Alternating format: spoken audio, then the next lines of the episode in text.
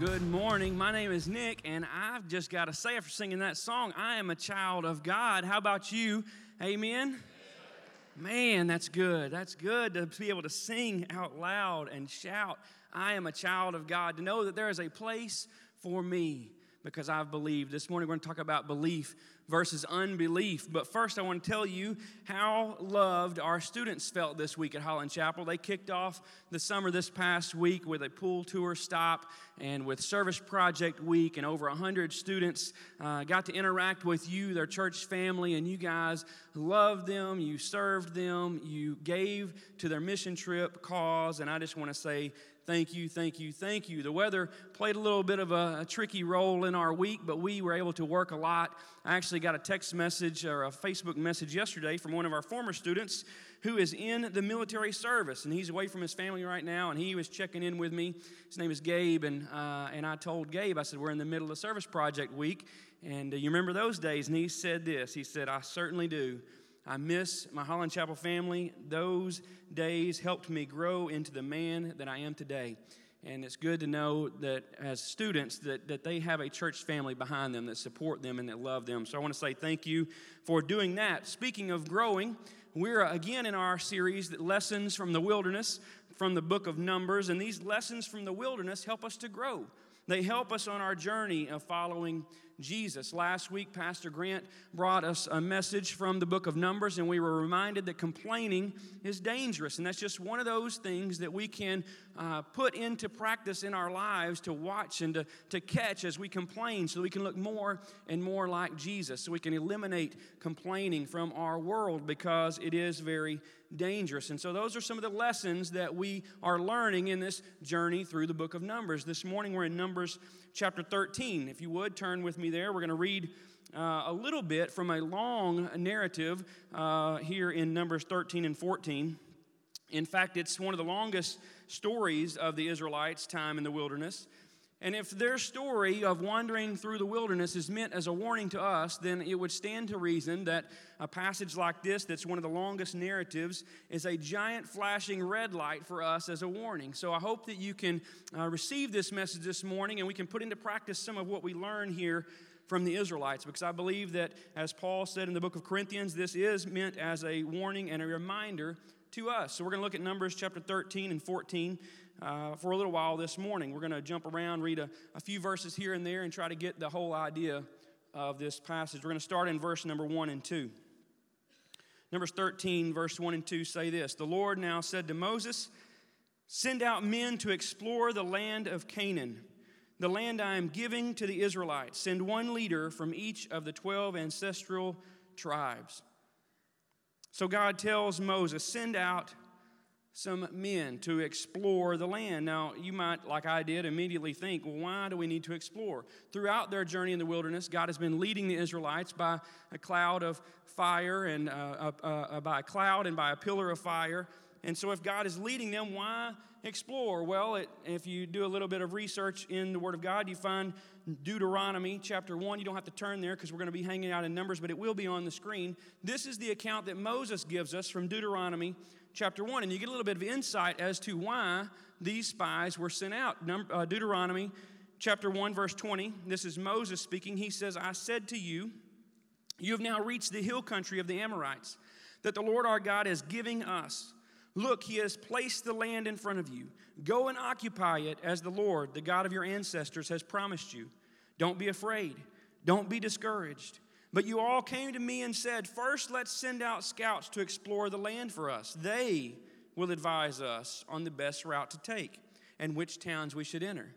So you're right in knowing that God had been leading the Israelites up to this point, but the Israelites got into their mind that they now wanted to make some decisions. They were on the verge of the promised land. They were there. They had journeyed, and they were there. They saw the promised land.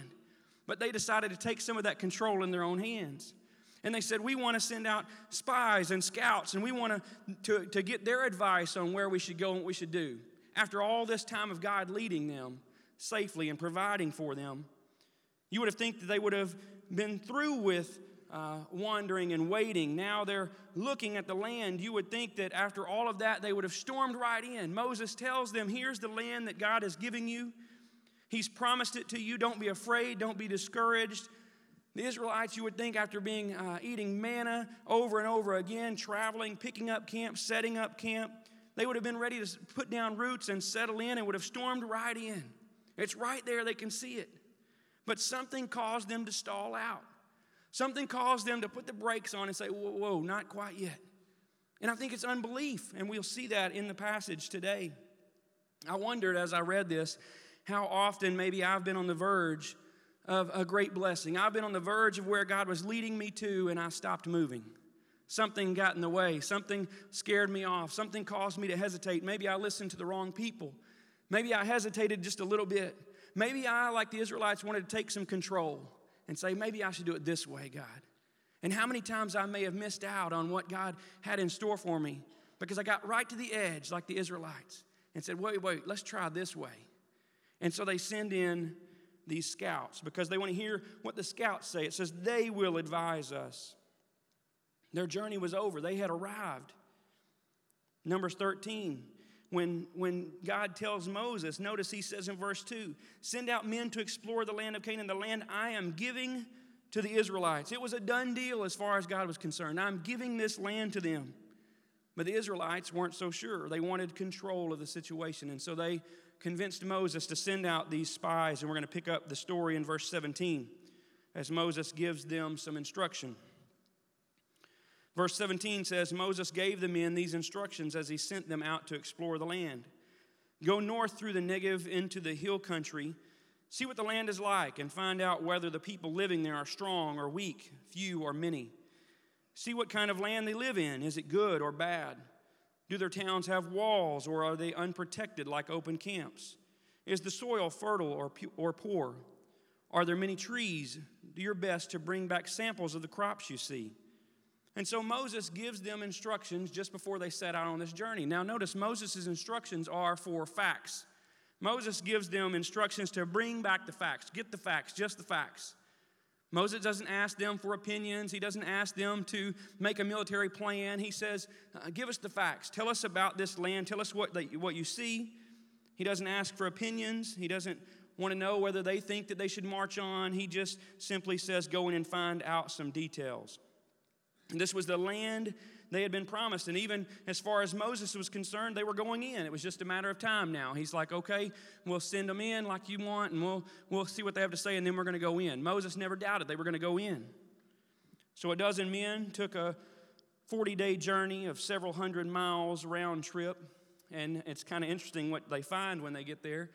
A couple things really stand out. One, they returned looking like they'd just been to the berry farm. They returned like they'd been berry picking. And think about what the Israelites had seen for the last long bit wandering through the desert. They'd been eating manna. They hadn't seen fruit in who knows how long. And they come back with, in fact, one cluster of grapes. It says, the Bible says that they also brought back verse number 23. It says, they cut down a branch with a single cluster of grapes so large that it took two of them to carry it on a pole between them. And you just imagine these 12 spies come back into camp, and they've got this pole of grapes, and such big grapes that it takes two men to carry it, and they carry a variety of fruits with them as well. They return to report to the Israelites what they've seen, and you got to imagine the smiles on their faces as they walk into camp with all this fruit. And all this, they probably had smiles on their faces as well. They're waiting to gorge themselves and tell about all that they had seen, but the report wasn't quite what they were hoping for. They reported in verse 25. It says, after exploring the land for 40 days, the men returned to Moses, Aaron, and the whole community of Israel at Kadesh in the wilderness of Paran. They reported to the whole community what they had seen and showed them the fruit that they had taken from the land. This was their report to Moses. We entered the land you sent us to explore, and it is indeed a bountiful country, a land flowing with milk and honey. Here's the kind of fruit it produces, and you just imagine they drop it down right there in front of everyone. Verse 28, but the people living there are powerful, and their towns are large and fortified. We even saw giants there, the descendants of Anak. The land was better than they had imagined, but they saw the people as a problem. In fact, they saw them as a big problem. Notice that last line there. They said, we even saw giants there, the descendants of Anak. So while the land was an excitement, they were excited to see the fruit and the land flowing with milk and honey, the people, the Israelites, viewed as a big, big problem, a big, giant obstacle, literally. The descendants of Anak were famous for their height, anywhere from 7 to 9 feet tall. It would have been like a whole community full of NBA players, and probably strong, and they had fortified walls. They lived in cities with 20 feet thick walls and 25 feet high walls. Now, some people believe that this was the beginning of exaggerations that we're going to see in a minute, not necessarily the wall size, but the giant size. And we're going to read more about those exaggerations as we read on through their report. They think that maybe they were saying the people there were giants as an expression of speech, similar to what we would say when we walk by someone and they're giant, or maybe you're about to face someone in a competition and you say, those people are huge. So maybe they weren't necessarily giants, and maybe they weren't the 9 feet tall descendants of Anak. The people began to express their fear and their concern and their unbelief. But the things that they saw didn't seem to bother Caleb. He was one of the 12 spies, one of the 12 that went in. Caleb wasn't really fazed by that. In fact, Caleb gives a completely different report. He saw the same thing. He traveled for the same 40 days, the same hundreds of miles, and Caleb was right there with him. But when he comes back, he gives a different report. Look at verse 30. Caleb tried to quiet the people as they stood before Moses, because you can imagine they got riled up. Some are talking about the fruit. Some are talking about the giants. Some are trembling in fear. And the 10 of the 12 spies are continuing to express these exaggerations and these doubts and these worries. And so Caleb tries to quiet the people as they stood before Moses. And look what he says. Let's go at once to take the land, he said. We can certainly conquer it. It's a totally different report. The one before said there's giants there, the descendants of Anak. The towns are large. They're fortified. Caleb sees the same thing, and he says, we can take it. There was a man named George Gipp. He was an All-American football player for Notre Dame. In fact, he was the second consensus All-American in Notre Dame's incredible history of football. He played under Coach Knute Rockne, all-time great, famous coach. In December of 1920, during George's senior season, Gipp passed away. He had a throat infection and pneumonia at the age of 25. He was rounding out his senior season when he became sick, and he'd passed away in 1920. From his hospital bed, as his coach visited him, he told this to Coach Knute Rockne, supposedly. He said this, "I've got to go, Rock. It's all right. I'm not afraid. Sometime, Rock, when the team is up against it, when things are wrong, the brakes are beating the boys, ask them to go in there with all they've got and win just one for the Gipper." And 8 years later, Knute Rockne used that in his famous speech to rally an upset over Army. So if you've ever heard the phrase, win one for the Gipper, it was George Gipper, a Notre Dame football player, and Knute Rockne used that speech to win just one for the Gipper. Why do I tell you that? Because I think Caleb would give a pretty incredible pregame speech. Some of you have been in locker rooms before, and the coach has given that speech. Maybe it was a pregame speech. Maybe it was a halftime speech. Caleb says this after they get back. He rounds them up and he says, let's go at once to take the land. We can certainly conquer it. And you could imagine that just a few probably in that crowd was ready to go. He didn't have the majority. But I bet if he had been given the floor for a little bit longer, Chad, I bet he could have talked them into it. He sounds like the one that could have rallied the troops. It didn't go that way, though. Everyone wasn't convinced. Verse 31,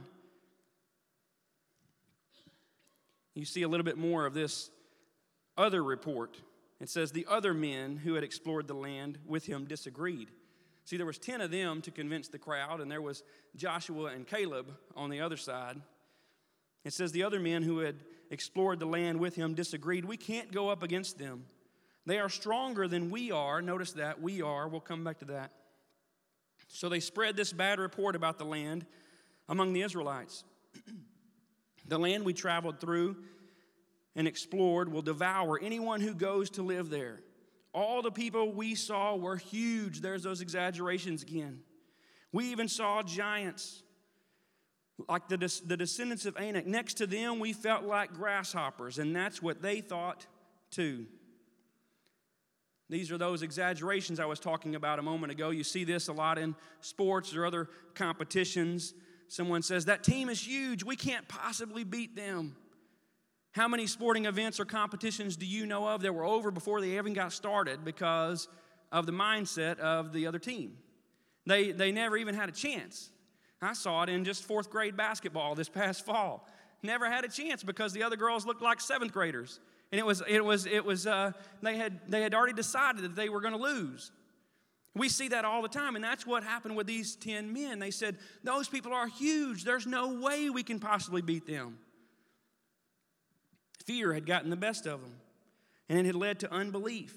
They were just about to experience all that God had in store for them. They were right on the verge of entering the promised land. Remember, Moses just asked for the facts. He didn't ask for an opinion. He didn't want them to come back and say, we can't do it. We shouldn't go there. He just wanted the facts. He wanted them to tell about the land and about what they saw. And they come back and they start saying, there's no way we can defeat them. Sometimes in life, I know we think it would be good if God showed us the big picture. I've been there. I'm like, God, you know, what's the big picture look like? Show us the big picture of our life. But don't you think that if we saw that and sometimes see what we're up against, that we would sound an awful lot like the Israelites? If we said, God, show us what's out there for me, and we saw what was between here and there, we might say, I don't know. I don't know if I want to do that, God. I'm going to have to go through all that to get that career you want me in. I'm going to have to go through all those things to get to that place in life. There's got to be another way, God. I think I'm just going to stay right here, God. I don't want to deal with all that heartache to experience your joy. I think sometimes that's what we would sound like if we got to see the big picture. The Israelites got a little foretaste here. They sent the scouts in and they saw what was ahead of them. But by looking what was ahead of them, they forgot who was behind them. Unbelief crept in. The Israelites had asked for the big picture and they didn't like what they saw. They got distracted by what was ahead of them. Notice they said, they are stronger than we are. Had it ever been about the strength of the Israelites along this whole journey? It had never been about their strength. They had escaped the slavery of the Egyptians without even raising their fist, without even raising a sword. It was always about God. But here they're looking ahead at the obstacles, at the enemies that faced them. And they said, they're stronger than we are. They forgot that God was behind them. And it was never about their strength. Deuteronomy chapter 1, back to Deuteronomy and Moses' account. Moses, after telling them about how they wanted the spies sent in, Moses continues on his narrative, and he tells us this in verse 30 of Deuteronomy chapter 1. The Lord your God is going ahead of you. He will fight for you, just as you saw him do in Egypt. And you saw how the Lord your God cared for you all along the way as you traveled through the wilderness, just as a father cares for his child. And now he has brought you to this place.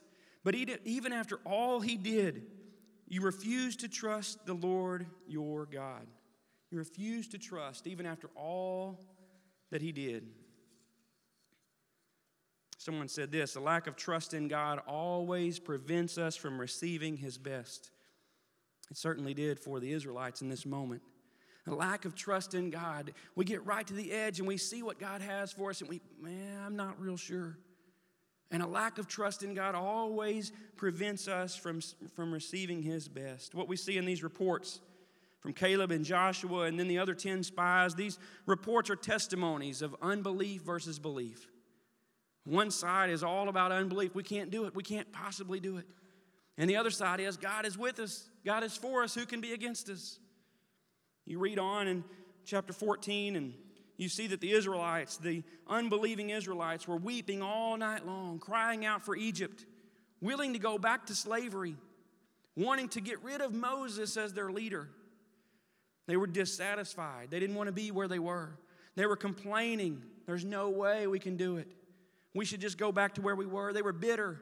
They were angry at Moses. Dissatisfaction, complaining, bitterness. Those are warning signs of unbelief. Those things start to creep into your life. Check up. Pay attention. Dissatisfaction, complaining, bitterness. They said, we felt like grasshoppers. And that's what they thought too. I think that line's kind of interesting. Like, we felt like grasshoppers against these giants, and they thought that about us too. Do you know it's far less important what other people think about you than what you think about God? It's far less important what others think of you than what you think of God.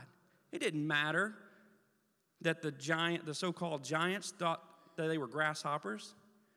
They had the mighty God that had saved them from Egypt and led them through the wilderness right behind them.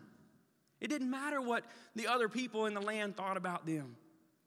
So that's the unbelieving testimonies. They're weeping all night long, longing for Egypt. Then you see Joshua and Caleb. They were the exact opposite. They were displaying great faith. They were tearing their clothes and begging God for help. They were thankful that God had brought them thus far. They were confident in the Lord. Look at chapter 14, verse number 9. Another one of these pregame speeches. I'd like to say that I would have went in there with them, but I'm not sure. Not sure if the other crowd wouldn't have gotten to me. Look at verse 9.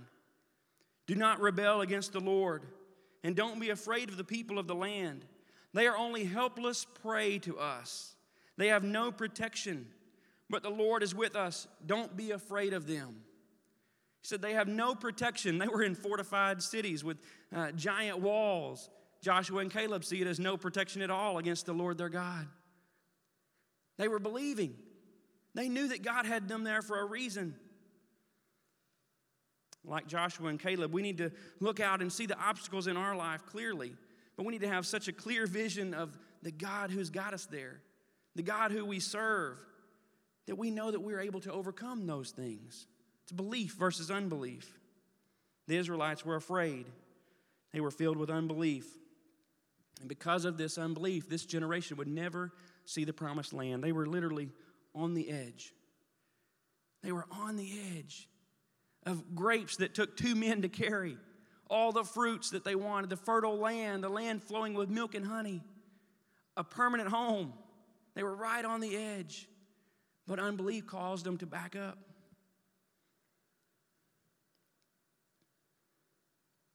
What is unbelief keeping you from today? And I ask that to myself too. Is it maybe following through with the dream that God has given you? Maybe unbelief keeping you from following through? Maybe unbelief keeping you from stepping out in faith? Maybe unbelief in God's word that His commands are true and right.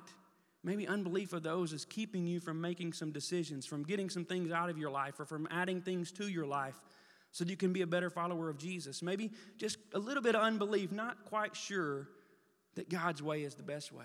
What is unbelief keeping you from today? Did you know that belief or unbelief really determines how we go through the world? It determines how we see the world around us. Do our attitudes and actions reflect unbelief in God? Do they cause us to side with the majority when the majority is against Scripture because we don't want to step out in faith, because we don't want to be bold? Does unbelief cause us to cower down a little bit? Or do we face the challenges and the unknown of our life based on the trust in the one who brought us this far? Belief versus unbelief. It changes the way you look at every obstacle, every opportunity in your life. Are you hesitating? Are you backing up? Or are you confident that the Lord has brought you there and He wants you to take that next step? The Israelites in this passage, they chose unbelief. They went with the 10 spies. They had the whole camp riled up, and they had decided, nope, we can't do it. To the point where they were going to stone Joshua and Caleb for even thinking that they could. One commentator said this about unbelief. Unbelief is the great damning sin of the world. This sin shuts up the heart of God and shuts up the gate of heaven. Hebrews 3 speaks about the Israelites and tells us that they never entered into that rest, and we have something that we can relate to, a rest that we're looking forward to that also requires belief that many will miss because of unbelief. Hebrews 3 on your screen, verse 19. It says this, so we see that because of their unbelief, they were not able to enter into His rest. But God's promise of entering His rest still stands. So we ought to tremble with fear that some of you might fail to experience it. For this good news that God has prepared this rest, we sang about it, right? There's a place for me. I'm a child of God. For this good news that God has prepared this rest has been announced to us just as it was to them. But it did them no good because they didn't share the faith of those who listened to God. For only we who believe can enter his rest. Joshua would take the next generation of Israelites into rest, into the promised land 40 years later. The current generation, they all missed it.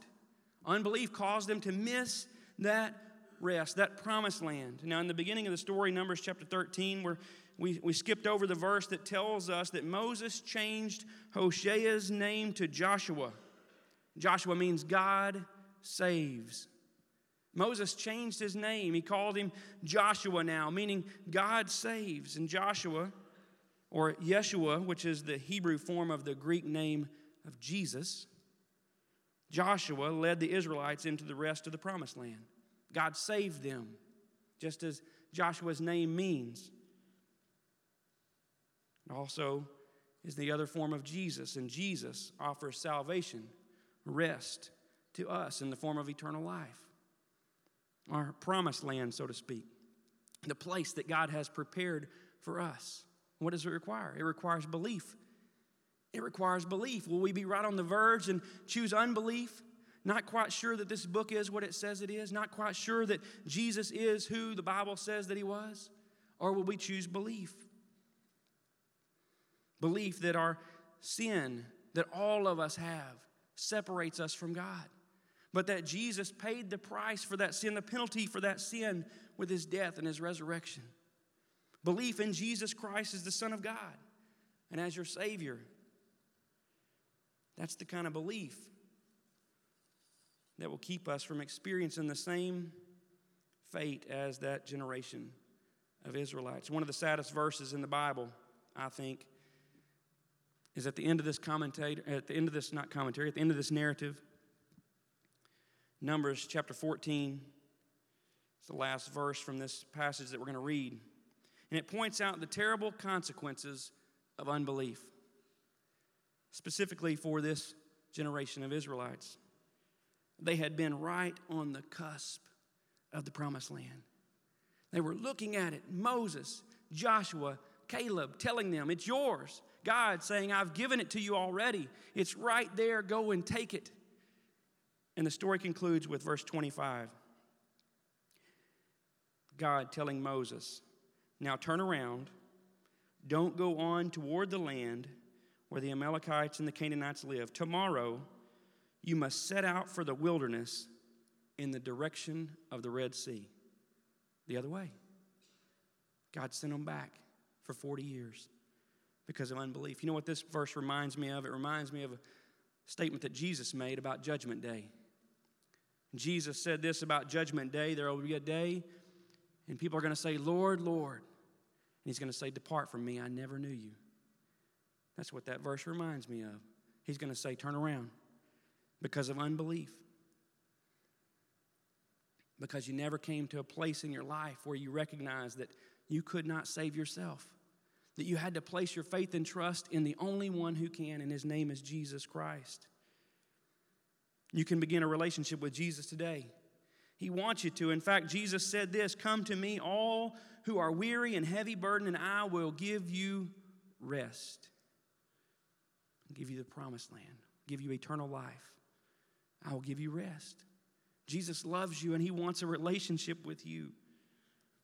This morning, there are several ways that you can respond. You can respond in person. We're going to have some folks at the Connect Corner back there. If you've never experienced the rest that Jesus offers, if you've never placed your faith in him, made that decision to turn from your sin, put your life in his hands because of your belief in him. I want to invite you to do that this morning. I want to invite you to know without a shadow of a doubt that you have a home. There's a place for you because you're a child of God. You can make that decision this morning.